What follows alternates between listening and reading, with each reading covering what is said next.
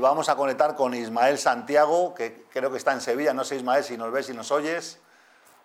Sí, por supuesto. Buenas tardes. Me vais a disculpar que tengo la voz tomada. No te preocupes, al contrario, muchísimas gracias por haber hecho el esfuerzo de estar con nosotros. Enhorabuena por el lanzamiento de los libros que vamos a hablar y por esa taza de Bitcoin que acaba de, usar, que también aquí somos, somos pro Bitcoin total. Bueno, eh, Ismael, eh, tú eres eh, licenciado en Económicas y Empresariales por la Universidad de Córdoba, eres doctorado en Contabilidad y Finanzas por la Universidad de Sevilla. Además, bueno, pues estás liderando un proyecto que se llama OlivaChain, que busca desarrollar la tecnología blockchain y smart contracts en el sector del aceite de oliva. Y por lo que te venimos a, hablar hoy es el tema de, bueno, que nos cuentes sobre este libro que acabas de lanzar, sobre el NFT y el metaverso, la nueva economía blockchain. Y y la economía intangible en 100 preguntas. Bueno, cuéntanos un poco, Ismael, eh, ¿qué te ha llevado a escribir este libro y, qué, ves de los NFTs?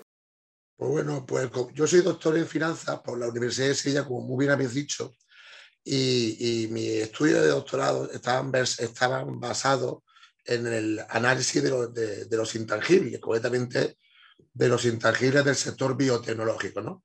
Yo soy un apasionado del análisis financiero ¿eh? y estratégico de, los intangibles. Y claro, cuando en el 2017 ¿eh? empiezo a investigar de forma seria pues esto de lo que es la blockchain y la descentralización tecnológica, pues veía pues una, una relación muy estrecha entre, entre mi, mi estudio y mis investigaciones sobre, sobre los intangibles y sobre las aportaciones que podía hacer esta, esta tecnología descentralizada, distribuida como, como la blockchain. Eso me llevó a hacer mi primer libro en el 2019, aunque previamente tuve unas intentonas que, que, no me dejaron hacerlo, ¿no? Pues ni el sector ni, ni la CNBU me lo permitieron en su época, en el 2017-2018 al intentar crear un mercado blockchain de futuro del aceite de oliva, que a día de hoy hubiera sido muy interesante por la problemática que a día de hoy con el precio, ¿no? Eh, bueno, pues no, no, no, me dejaron desarrollar este, este, mercado de futuro de la basado en la trazabilidad ah, de, de, lo que es el aceite. Y, bueno, y posteriormente, pues bueno, pues eh, volqué pues esas ideas en, en un primer libro que, que, como bien habéis dicho, pues se llama eh, la introducción, la nueva economía blockchain. Bueno, voy a enseñar el libro, pero en, este es el, latinoamericano, Este está en, México y en, y en Colombia, ¿no? Y bueno, y ahí explico pues, eh, cómo, cómo, cómo, quise hacer, que no me dejó la CDMV del señor Sánchez, pues la, el mercado de futuro de, de aceite oliva con trazabilidad, porque claro, hay una, eh, desgraciadamente en el sector agroalimentario, no solamente en España, sino en el mundo, pues bueno, pues hay, hay bastante fraude, ¿no? No sabemos el origen de las cosas. Y claro, y se está jugando con la salud de las personas, ¿no? Por el tema de los alérgenos, ¿no? Entonces, claro, pues, pues, las alergias y demás, ¿no?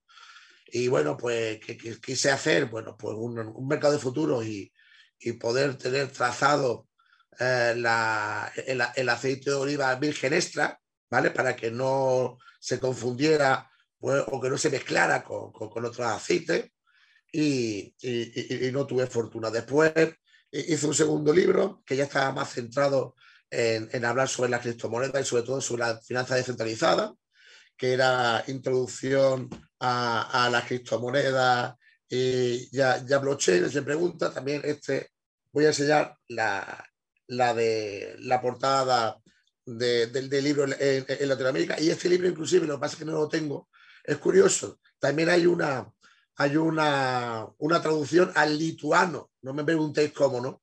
La editorial nunca me ha llegado a explicar cómo, cómo se interesaron los lituanos por mi libro, ¿no? Y bueno, pues una cosa me lleva a la otra, y claro, si estamos hablando de blockchain y estamos hablando de intangibles, pues habíamos que unir todo esto, ¿no? De una forma sólida, ¿no? Y entonces, eh, eh, mi último libro, la, la, economía intangible, NFT metaverso, pues trata, bueno, pues de, de construir todo el mecano, ¿no? De, realmente que se vea pues todo el, hilo conductor y cómo las cosas están relacionadas unas con las otras, ¿no? Y bueno, y, tuvo has comentado al principio del programa, si no recuerdo mal, ¿eh? la importancia de la inteligencia artificial. La inteligencia artificial es que estamos ahora mismo, eh, igual que pasó con la máquina de vapor, y, creando miedo por parte del sistema, y el sistema es el, es el que es, ¿no? Y siempre ha habido un sistema, ¿no? Y bueno, pues un ludismo, ¿no? Un miedo al futuro, ¿no? A, me van a jubilar, me van a echar al trabajo y demás, ¿no? Y bueno, pues si algo nos ha demostrado las sucesivas revoluciones industriales, es que el ser humano no solamente ha avanzado, ha progresado, sino que también gracias a estas revoluciones industriales y a este progreso científico y técnico, los seres humanos, en vez de morirnos con 30 años, nos morimos con 100 años. ¿no? Eh, en, el, caso concreto de la inteligencia artificial, yo veo un clarísimo paralelismo entre la inteligencia artificial y la bomba atómica. ¿no? Pensar que, que el miedo existente está en que la inteligencia artificial llegue a un estadio que se denomina singularidad. ¿Y eso qué es? Pues para que no entendamos todo, la singularidad es que la inteligencia artificial va por libre. ¿Esto qué significa? Que es incontrolable, que tiene su propia forma de pensar, basada en las matemáticas, basada en la lógica, y nadie va a poder manipularle ni, nadie le va a poner ningún tipo de mordaza. Y tienen todos los eh, elementos a su alcance para desarrollarse y poder ser inclusive competidora de países enteros, ¿no? Y está hablando de, de, menos programas informáticos que serán tan poderosos como, como, países, ¿no? Y bueno, y, ante el miedo que suscitan a la gente lo, que es la inteligencia artificial, le, están tapando la boca a, la solución que va a ser de la próxima crisis financiera que vamos a tener, pues desgraciadamente en los próximos meses, ¿no? Una crisis financiera donde, donde todo se ha originado a partir de, una crisis de confianza bancaria, de, otra vez eh, hacer un excesivo uso eh, en términos de apalancamiento y endeudamiento de la titulización, en este caso no de subprime, sino de, bienes inmuebles comerciales, ¿no? donde, bueno, pues el principal país más afectado es en Suecia, donde ya ha habido ya importantes eh, quiebras de importantes sociedades inmobiliarias. El caso de, Estados Unidos, el caso de Nueva York y Chicago, por los principales dueños de los edificios no tienen garantías para, poder mantener eh, esos apalancamientos que tienen debido fundamentalmente a, esa subida tan acelerada de tipo de interés que ha, que ha, llevado a cabo la Reserva Federal. Y como los bancos regionales han sido los primeros que han apostado por esto que se llama CMBS, acordados del término CMBS, igual que la subprime, que es la titulización de, activos inmobiliarios eh, comerciales, pues bueno, pues ha, venido una cascada de, quiebra de la banca comercial, que era la que principalmente estaba sustentando pues, este, este sector. ¿no? Luego, bueno, también se hablaba de que, de que la Supreme eh, en el año 2006-2007 eh, no eran representativas en la, en la, en la economía española y desde entonces no conocemos a ninguna caja de ahorro que, que, que quedara viva. ¿no? Bueno, pues siguiendo con el tema de, de la inteligencia artificial, yo me gustaría dar una serie de datos. ¿no? Y hablando de datos, lógicamente, el dato propiamente es el nuevo petróleo. ¿no? Eh, la economía y la transformación digital se basa en los datos y es el motor de la actual cuarta revolución industrial en la que estamos inmersos. ¿no? Sobre datos de la inteligencia artificial, pues va a generar más de 400.000 millones para 2027. La inteligencia artificial crecerá durante los próximos cinco años en una tasa anual compuesta ni más ni menos que el del 36,2%.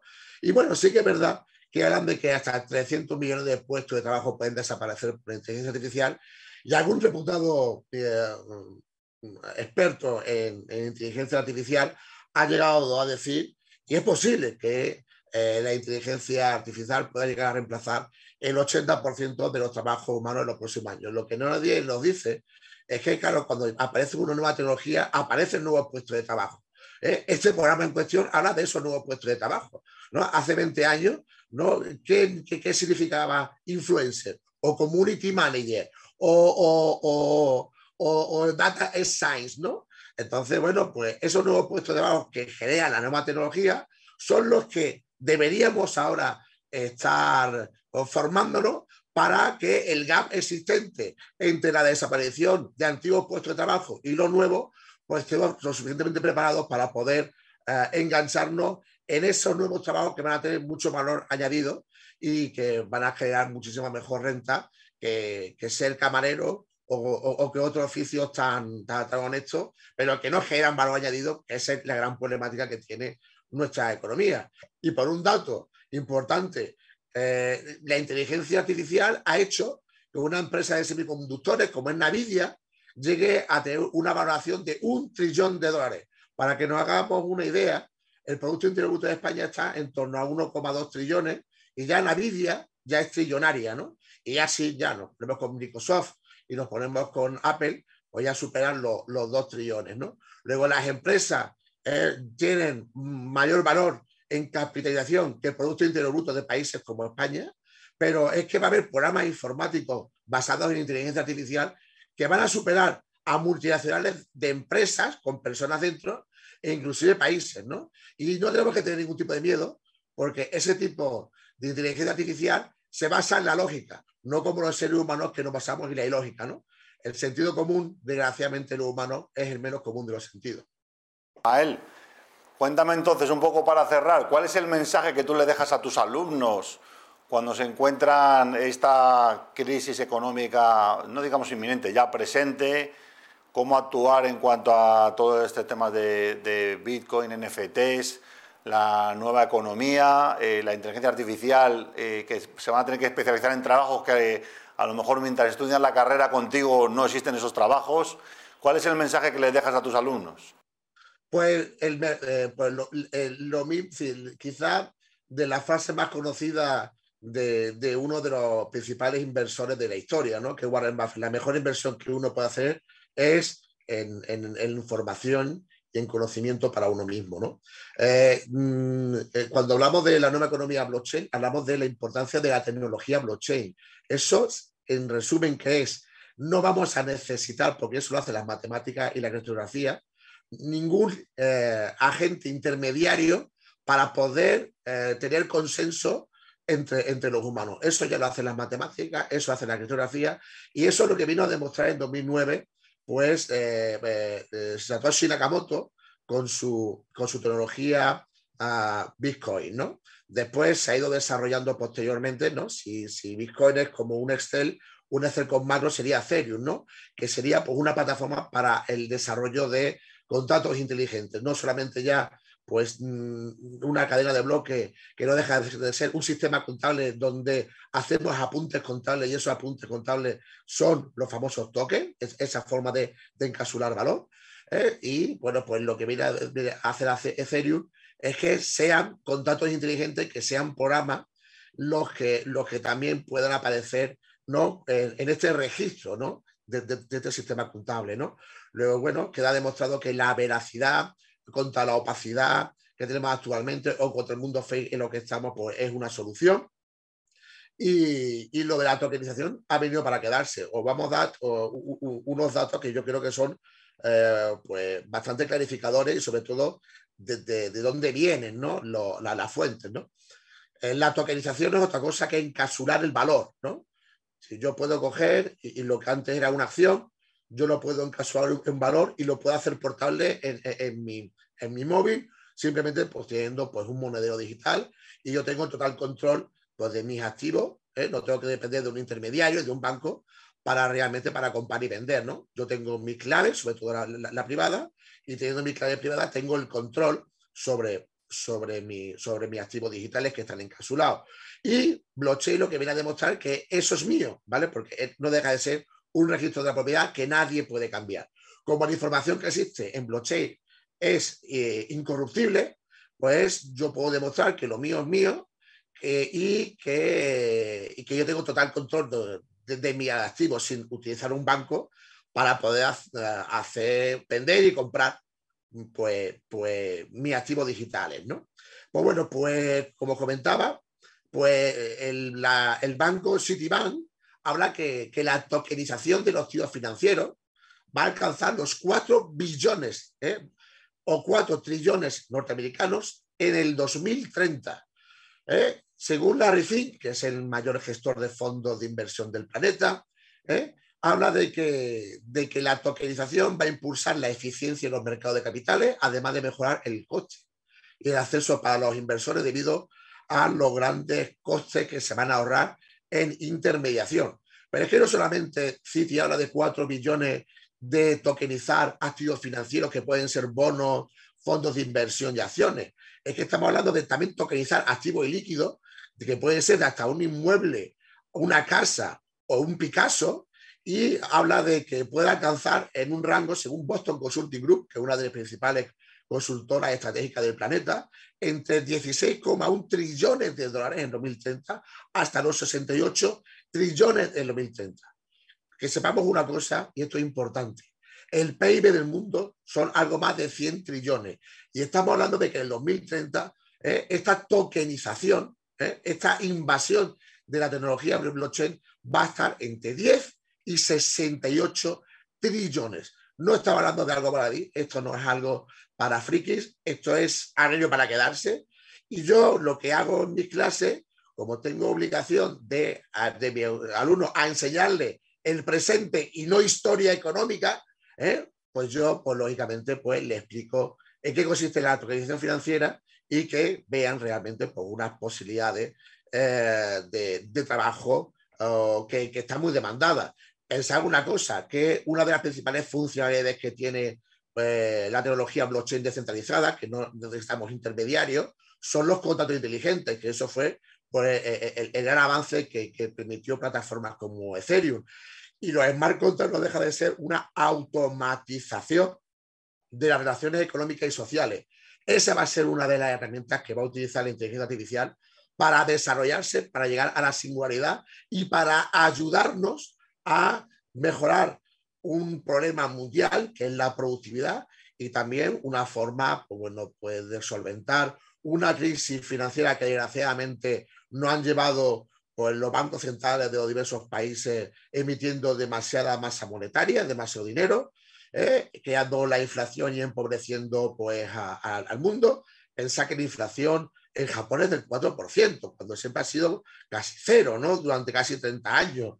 China tiene una inflación del 3%, ¿no? Y el mundo occidental, pues del 5% a dos dígitos. Y se va a Argentina, pues en torno al 100%. Luego, eso es un impuesto que nosotros no hemos votado, que tenemos que pagar y que eso lo que nos lleva es una devaluación del dinero, que nuestro poder adquisitivo valga dinero, valga menos, perdón, y eso pues nos lleva a que quizá el futuro pues no solamente será del dólar, sino será del dólar y otras cosas más, ¿no? Y posiblemente eh, en la tokenización encontramos, eh, podemos encontrar pues posiblemente eh, soluciones a, problemas actuales, pero quizá pues tendrá que venir por otra generación de políticos internacionales ¿no? que, están, que, sean más nativos de la tecnología para realmente para poder hacer frente a, problemas nuevos. Los problemas nuevos se, se, arreglan con soluciones nuevas y nunca con soluciones antiguas, ¿no? como el comunismo y como los intervencionismos. Hemos visto que eso es un desastre y nada más que tenemos que ver las elecciones, lo que ha dicho pues, la ciudadanía española ante, ante, ante el intervencionismo como solucionar problemas nuevos. Eso no iba a ningún sitio. Está claro. Bueno, pues Ismael, muchísimas gracias por, por, tu exposición. Yo quería darte la enhorabuena por el lanzamiento de estos libros y ya sabéis, el mejor valor que podemos tener es aprender, informarnos, usar nuestra mente para, bueno, ver, analizar qué es lo que está viniendo, no digamos el futuro, sino ya el presente. El presente. Libros, libros como el de Ismael, ¿no? de NFT y Metaverso, la nueva economía intangible, 100 preguntas, también tienes información sobre bueno, cómo manejarte con la blockchain, conocer sobre los criptoactivos, saber sobre todo si esto que va a traer, tanto que tiene detractores, ¿no? Porque claro, si la economía ha estado siempre basada en el dólar, en el petróleo, obviamente pues hay mucha economía instaurada, eh, mucho, mucho status quo en ese área y obviamente los que somos innovadores pues nos va a tocar luchar contra eso, pero seguro que detrás de ello va a haber un mundo mucho más igualitario, un mundo donde podemos poner nuestros valores en, marcha e inclusive eh, no solamente mejorar el sistema financiero que tanta necesidad tiene, sino también el sistema de salud, el sistema educativo y todo lo que viene de más. Pues nada más, Ismael, un gran... Alejandro... Sea por aquí, por, por Madrid, que vengas por aquí por los estudios. Por supuesto. Alejandro, déjame apostular una cosa para los que tienen miedo a la inteligencia artificial. Estos son estudios de, eh, por la Universidad de Chicago y por el INDEA de Madrid, según el profesor Nicolao Lautoris. Es decir, la inteligencia artificial nos va a pagar por nuestros datos. Coinciden las conclusiones de tanto de, lo, de Glenn Whale y Anthony Posner y el profesor Lautaris, y ambos hablan de que una familia de cuatro miembros recibirá por el pago de sus datos eh, por parte de la inteligencia artificial 20 mil dólares o lo que es equivalente en euros 18 mil euros. Luego, eh, yo creo que yo confío más en la inteligencia artificial que me pague por mis datos, ¿no? Y que sea respetuoso con mi privacidad, a que me den una paguita o que me den una renta básica universal para tenerme callado o, simplemente depender del Estado. Sí, totalmente de acuerdo. Vale, pues nada, Ismael, estamos en contacto y ya sabes que cada vez que tengas alguna cosa que quieras cubrir interesante, pues estamos aquí con las puertas abiertas para, para recibirte. Un abrazo enorme desde Madrid. Muchas gracias, Alejandro, y nos vemos pronto. Un abrazo. Chao, chao.